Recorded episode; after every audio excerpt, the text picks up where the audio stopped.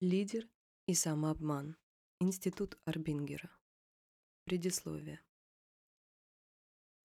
На протяжении долгого времени самообман был темой изыскания исключительно психологов, философов и других ученых, которые занимались основополагающими вопросами гуманитарных наук.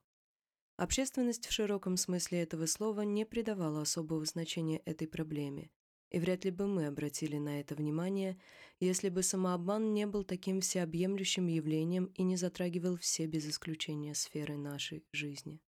Затрагивает, вероятно, немного неточное слово, и оно не выражает в полной мере воздействие самообмана на нас. На самом деле самообман определяет поведение человека в каждом из аспектов жизни. В какой степени это проявляется и в особенности, в какой мере это явление выступает основной проблемой в вопросе лидерства – тема данной книги. Для того, чтобы получить представление, насколько важна данная проблема, воспользуемся аналогией.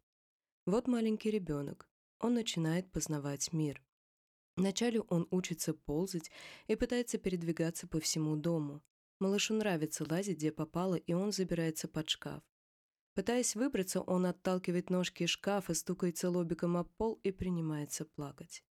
Он снова пытается оттолкнуть ножки, и снова у него ничего не получается. Ребенок сердится, он предпринимает единственное действие, которое, как он считает, поможет ему выбраться, отталкивается еще сильнее, но снова безрезультатно. Если бы этот малыш мог говорить, он бы обвинил именно шкаф в своих злоключениях, ведь он-то сам предпринимает все, что умеет на данный момент жизни. Он маленький человечек не в состоянии распознать свою проблему. Несмотря на то, что ребенок делает все, что в его силах, проблема заключается как раз в том, что он не может увидеть, каким образом он сам является проблемой.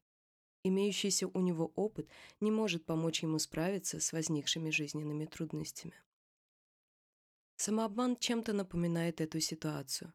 Он ослепляет нас и не дает увидеть истинную причину трудностей, Поэтому все решения, которые мы могли бы найти в таком состоянии, на самом деле лишь усложняют происходящее. Проблема самообмана занимает центральное место в вопросе лидерства, ведь она имеет непосредственное отношение к разрешению или, наоборот, усугублению конфликтных или просто нестандартных ситуаций.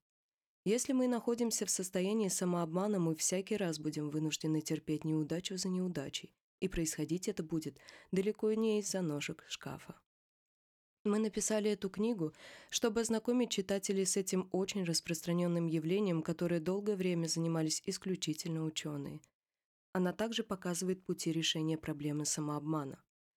Как нам подсказывает наш опыт работы по изучению природы самообмана и его преодоления, практическое применение представленного в этой книге материала часто обеспечивает человеку как личности более полное ощущение внутренней свободы.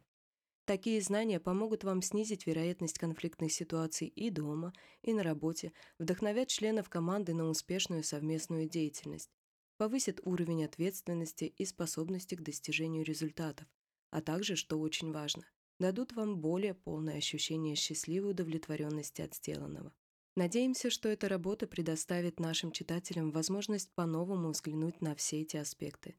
Согласитесь, что в самых разных сферах человеческого общения наиболее востребованы как раз люди, не просто обладающие определенным влиянием, но обладающие именно позитивным влиянием, которые способны изменить к лучшему любую ситуацию.